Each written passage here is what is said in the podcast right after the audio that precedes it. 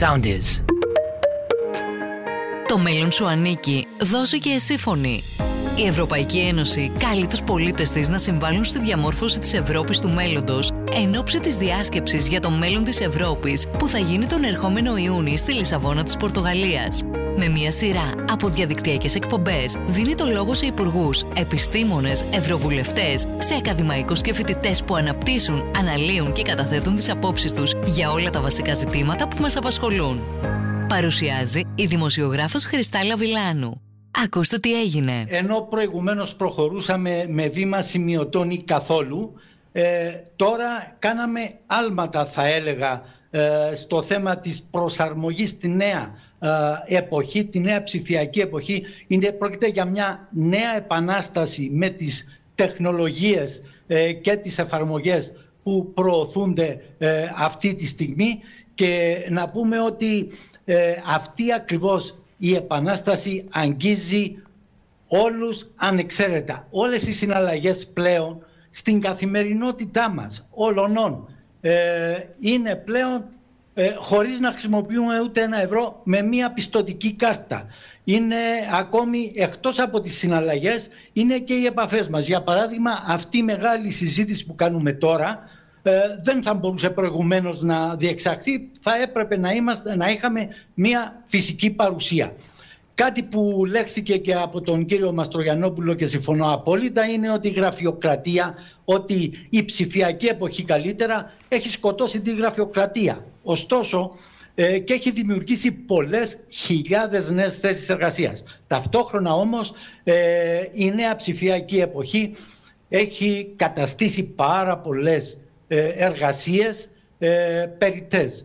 Να αναφέρω συγκεκριμένα το πιο χαρακτηριστικό παράδειγμα που μου έρχεται τώρα είναι οι τραπεζικοί υπάλληλοι. Τα υποκαταστήματα των τραπεζών βλέπουμε ότι κλείνουν ένα προς ένα διότι πλέον όλες οι συναλλαγές με τις τράπεζες μπορούν να γίνουν διαδικτυακά, μπορούν να γίνουν μέσω των αυτόματων ταμιακών ε, μηχανών επομένως καθίστανται κάποιες από αυτές τις χιλιάδες θέσεις εργασίας κάποτε μαζί με τον συνεργατισμό, την Λαϊκή Τράπεζα και την ε, Τράπεζα Κύπρου και τις άλλες τράπεζες είχαμε πάνω από 20.000 εργαζόμενους. Σίγουρα τώρα δεν υπάρχουν, είναι 5-6.000 το πολύ.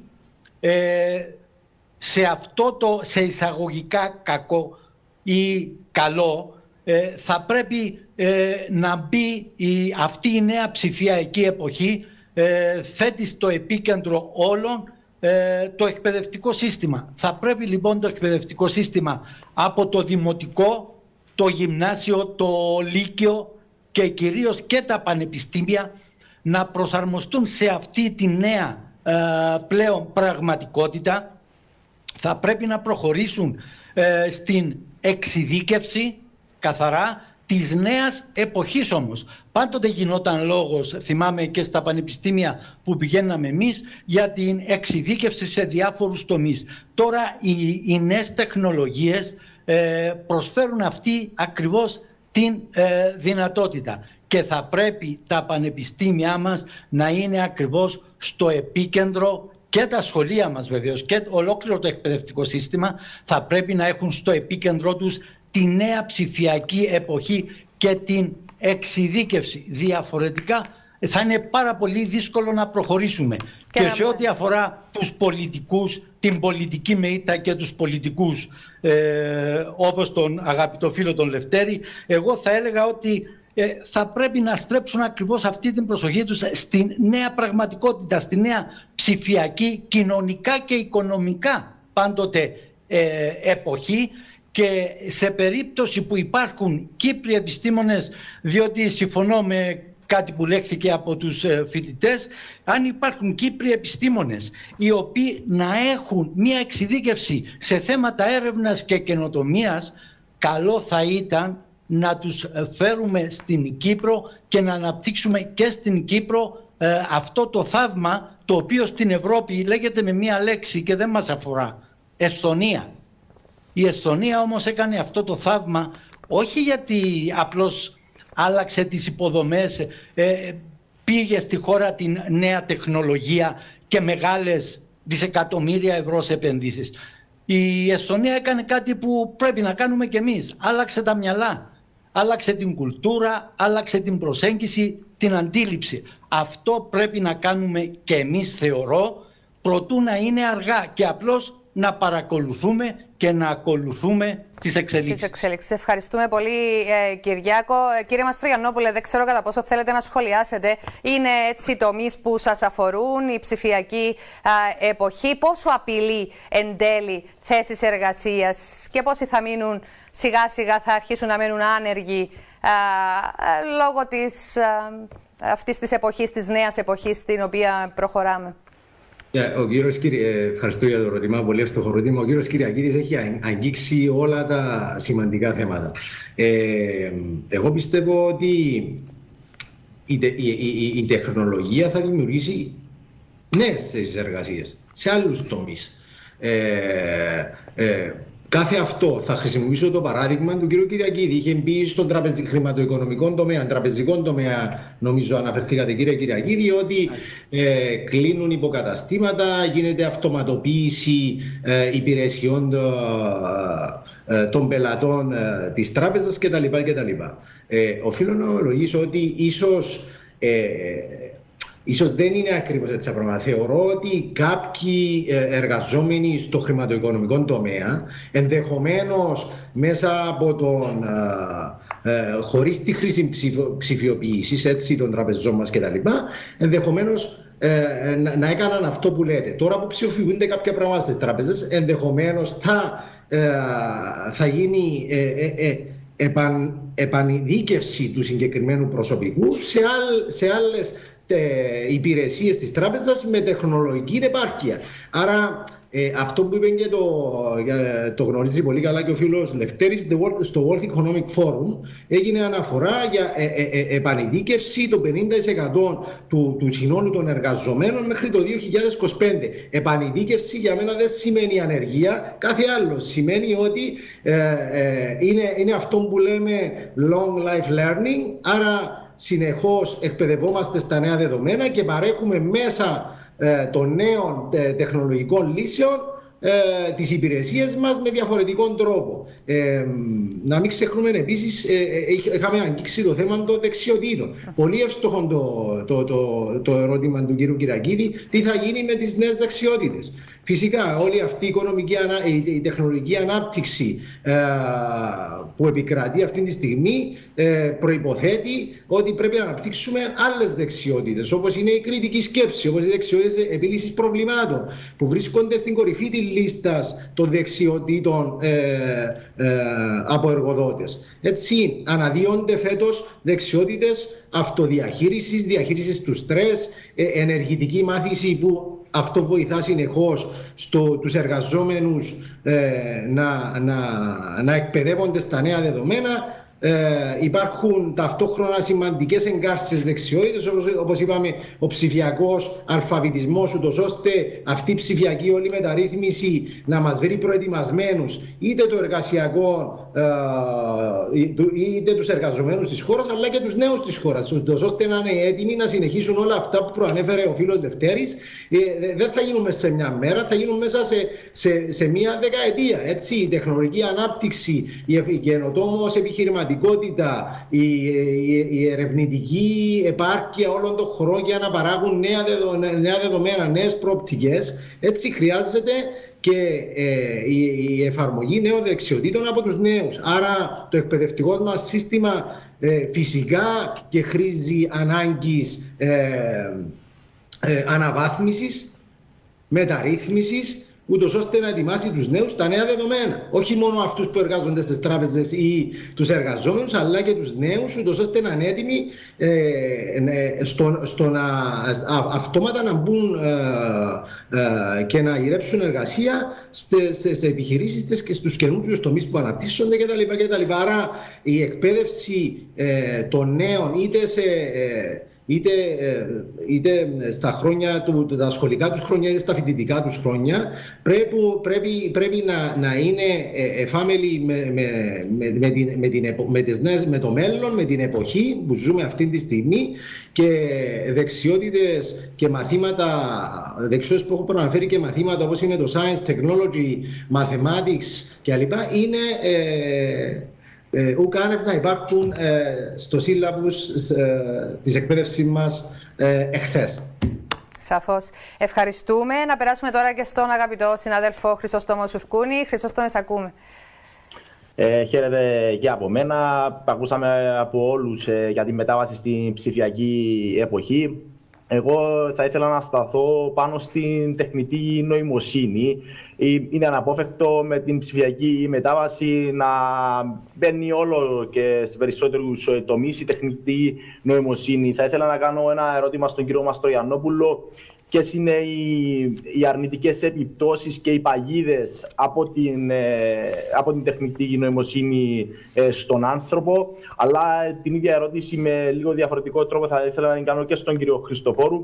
Ποια είναι τα νομικά πλαίσια που καθορίζει η Ευρωπαϊκή Ένωση, ούτως ώστε να καθορίζεται ο βαθμός εισρωχής και επέμβασης της, της μηχανής ε, στη ζωή μας; Και να θέσω ακόμη ένα ερώτημα, Χριστάλλα, για να μην ξαναπάρω ναι. τον λόγο. Ακούσαμε και για τον μισολογικό χάσμα ανάμεσα στους άντρες ε, και τις γυναίκες, αλλά όπως φαίνεται και από μελέτες, υπάρχει και ψηφιακό χάσμα, καθώς ε, φαίνεται ότι οι γυναίκες δεν ε, υποεκπροσωπούνται σε τομείς που σχετίζονται με την ψηφιακή μετάβαση, όπως είναι προγραμματιστές, είναι επαγγέλματα τα οποία δεν υπάρχουν ε, αρκετές ε, γυναίκες, σύμφωνα και με τις μελέτες τις πιο πρόσφατες τουλάχιστον, ή κάποιες, ε, κάποια επαγγέλματα σίγουρα θα είναι άντρας εργοδότης και οι γυναίκες θα είναι σε πιο κάτω θέσεις. Σε κατώτερες θέσεις. Κύριε Μαστρογιανόπουλε, να ξεκινήσουμε με εσά.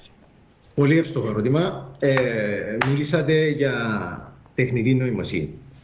Ε, συγκεκριμένα σύμφωνα με αποτελέσματα της, μελε, μελετών ε, της Αξέντια κτλ. Η εφαρμογή τεχνητής νοημοσύνης ε, σε, σε αναπτυγμένες χώρες, έγινε η μελέτη έτσι, έδειξε ότι θα διπλασιάσει τον ΑΕΠ των χωρών. Άρα ενδεχομένως για να διπλασιάσει το ΑΕΠ των χωρών σημαίνει έχει μια αναξία συγκριτική με το τι υφίσταται αυτή τη στιγμή στη μη εφαρμογή αυτών, αυτών των νέων τεχνολογιών. Το ίδιο και, και, το ίδιο και η McKinsey. Νομίζω η McKinsey, αν δεν κάνω λόγο, ο κ. Κυριακίδη μπορεί να με διορθώσει, είχε προβλέψει ότι η, η, η, η τεχνητή νοημοσύνη θα μπορούσε να οδηγήσει την αύξηση του ΝΑΕΠ στην ευρωπαϊκή οικονομία στις τάξεις του 19,4%. Και να, και να συνδέσω με το προηγούμενο ερώτημα.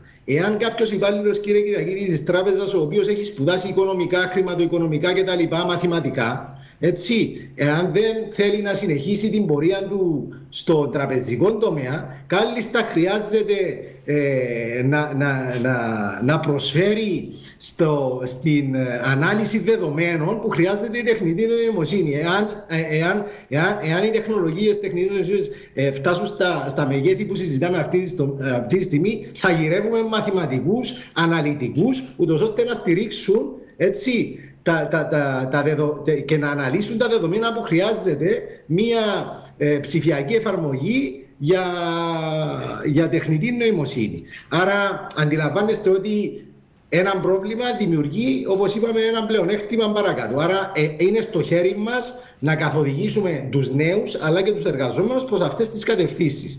Και αν, αν, γίνει σωστή, ε, σωστή ε, η όλη διαδικασία αυτή, είμαι σίγουρος ότι δεν θα έχουμε ενεργεία, θα γυρεύουμε εργαζόμενους ε, γιατί οι προοπτικές είναι τεράστιες ε, με το ψηφιακό μετασχηματισμό, με την πράσινη μετάβαση, με το μεγάλο σχέδιο της Ευρωπαϊκής Ένωσης, με το ε, σχέδιο Κύπρος το αύριο. Ε, κύριε Χριστοφόρου, σε εσάς τώρα σας ρώτησε ο Χρυσόστομας αν υπάρχει νομικό πλαίσιο στην Ευρωπαϊκή Ένωση για την διασφάλιση των δικαιωμάτων του ανθρώπου έναντι της μηχανής στην εποχή ε, ε, της τεχνητής νοημοσύνης. Υπάρχει έτσι να είμαστε... Ε, βέβαιοι για το ότι θα έχουμε την θέση μας στο χώρο εργασίας μας και το καθεξής.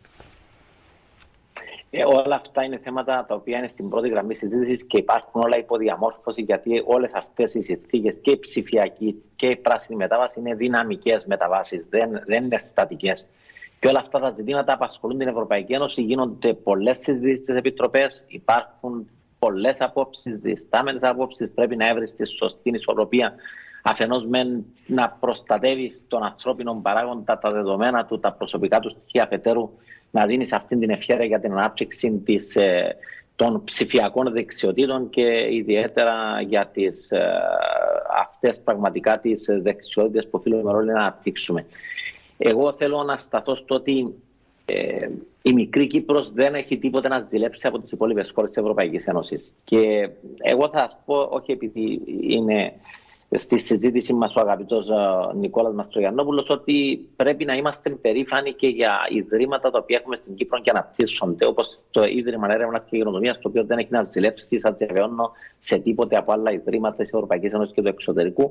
Είμαστε μικρή χώρα με μικρότερες δυνατότητες, αλλά πιστεύω και με την αξιοποίηση των κονδυλίων που έχει η Κύπρος όσον αφορά το Horizon, 400 εκατομμύρια, όλα αυτά είναι αριθμοί που πρέπει να μας κάνουν να αισθανόμαστε ότι ούτε από την Εστονία ε, έχουμε κάτι να ζηλέψουμε, φτάνει να θέλουμε και να μπορούμε να το ε, υλοποιήσουμε. Και νομίζω ότι η Ευρωπαϊκή Ένωση αυτή τη στιγμή για πρώτη φορά δίνει τέτοιες προτεραιότητες η Ευρωπαϊκή Ένωση. Η Ευρωπαϊκή Ένωση, και πρέπει να το πω, γιατί όπως είπα, η Ευρωπαϊκή Ένωση είναι ένα μεγάλο επίτευγμα ασύλληπτων στα πλαίσια των προηγούμενων γενεών που δεν την έζησαν, όσοι την βιώνουν, όπως είπαν, μπορεί να τη θεωρούν και αυτονόητη.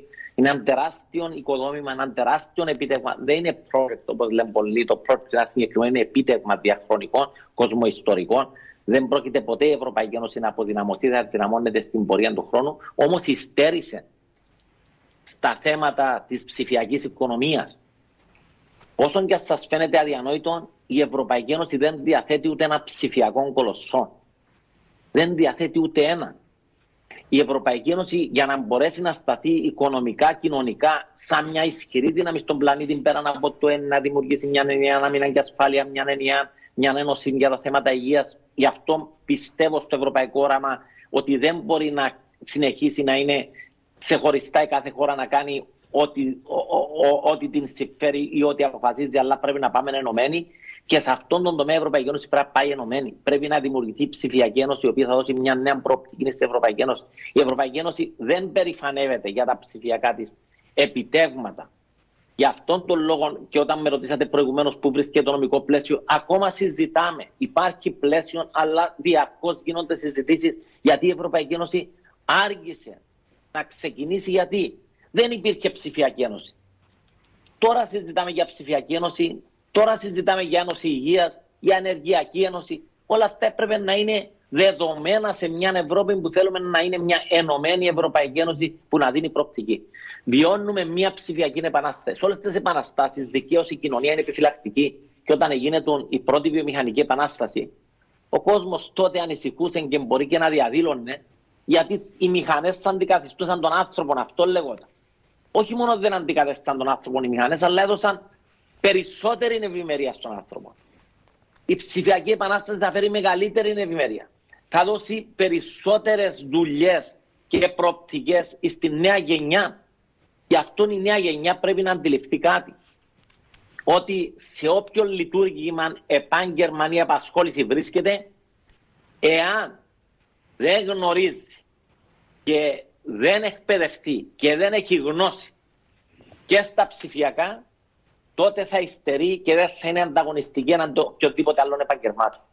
Γι' αυτό οφείλουμε να αξιοποιήσουμε πλήρως το τι μας παρέχεται σήμερα από την Ευρωπαϊκή Ένωση. Η κυπριακή οικονομία είναι μικρή, δεν μπορεί να δημιουργήσει ούτε ψηφιακούς κολοσσούς, ούτε να στήσει από μόνη της αυτά τα δεδομένα. Όμως η, η, η Κύπρος έχει ένα συγκριτικό, ακαταμάχητο και ακατάλητο πραγματικά πλεονέκτημα έναντι όλων των άλλων χωρών.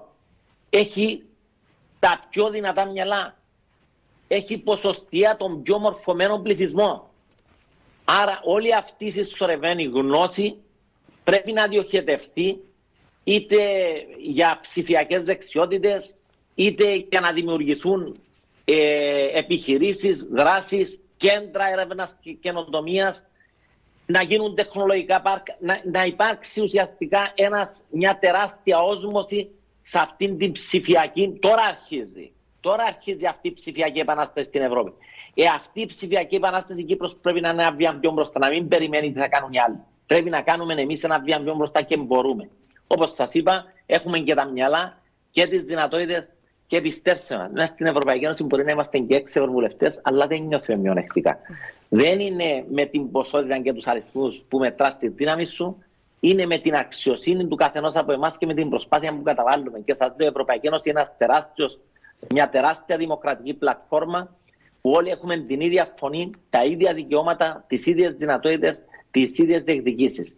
Και επιχαίρω να πω ότι οι Κύπροι επιστήμονες, οι Κύπροι φοιτητές μας, οι Κύπροι ε, που όπου και να αποφοιτήσουν, όπου και να εργαστούν, αφήνουν τις καλύτερες εντυπώσεις και δημιουργούν τεράστια προοπτική ε, και, τεράστια, ε, και τεράστιες επιτυχίες για τον τόπο μας. Σας ευχαριστούμε κύριε Χριστοφόρου. Ε, φτάσαμε κοντά στο τέλος. Θα δώσω από ένα λεπτό ε, στον κύριο Μαστρογιαννόπουλο και στον κύριο Χριστοφόρου ε, για, να, για ένα, θα προτιμούσα να ήταν ένα μήνυμα για την Κύπρο του αύριο, ένα μήνυμα προς τους νέους που όπως ακούσαμε και κατά τη διάρκεια της συζήτησης και από τα ερωτήματα που σας απίφθηναν οι νεότεροι της παρέας μας, είναι διακριτή η ανησυχία τους για το αύριο, ε, για το μέλλον τους, ε, για το αν θα εργάζονται, αν θα έχουν εργασία, αν θα αμείβονται ε, με βάση τα όσα προσφέρουν και με βάση το, το ακαδημαϊκό τους επίπεδο.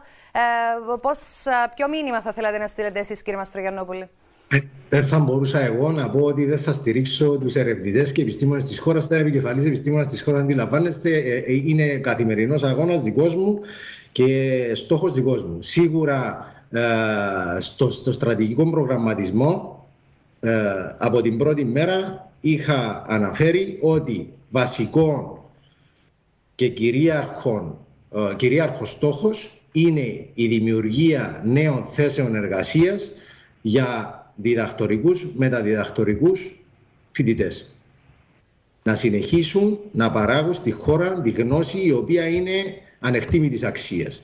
Ε, εγώ θα σταθώ σε, και θα κλείσω με ένα ρητό ότι ε, όπως είπε ο William Blake, του, αρέ, του, του κύριου Χριστοφόρου του αρέσουν αυτές ναι. οι ε, το μέλλον δεν είναι δώρο, είναι επίτευγμα. Και για μας το μέλλον των νέων είναι στόχος και θα θεωρείται επίτευγμα όταν τον υλοποιήσουμε. Ευχαριστούμε πάρα πολύ κύριε Χριστοφόρου και σε εσάς ένα λεπτάκι περίπου. Ε, εγώ θα θεωρήσω τιμή και ιδιαίτερα εξαιρετική αυτή η συζήτηση που έγινε και σε αυτή συνέβαλαν όλοι και πραγματικά τους συγχαίρω.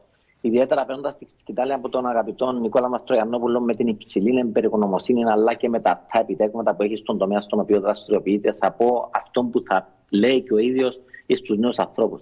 Δεν υπάρχουν όρια για τους Κύπριους Ευρωπαίους πολίτες.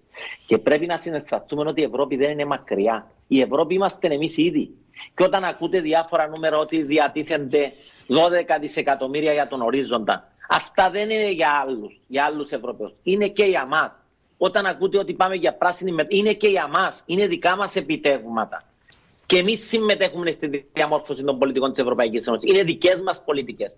Και όταν ακούτε για επιτυχίες νέων ανθρώπων στην Ευρωπαϊκή Ένωση, στα ευρωπαϊκά όργανα, αυτές τις επιτυχίες μπορείτε να τις κατακτήσετε κι εσείς. Φτάνει να έχετε την δύναμη της γνώσης και έχουμε εξαίρετα πανεπιστήμια, ιδιωτικά αλλά και το κρατικό πανεπιστήμιο Κύπρου με εξαίρετους ακαδημαϊκούς, εξαίρετα ερευνητικά κέντρα. Η γνώση είναι η δύναμη. Το μέλλον είναι η ψηφιακή και η πράσινη επανάσταση. Αλλά το μέλλον όλων μας είναι η Ευρωπαϊκή Ένωση. Όσο πιο όταν βλέπετε να ισχυροποιείτε αυτό το οικοδόμημα και μπορείτε να το ισχυροποιήσετε και εσείς με φωνή σας, να ξέρετε ότι ισχυροποιήσετε και εσείς ήδη.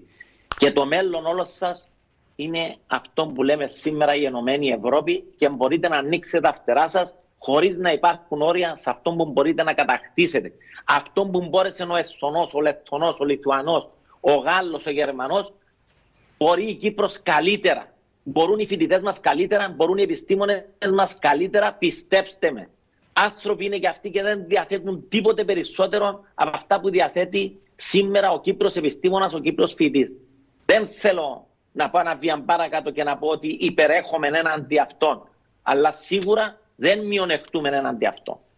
Ευχαριστώ πάρα πολύ. Σας ευχαριστώ όλους για την εδώ σας παρουσία και την συμμετοχή σας σε αυτή την συζήτηση.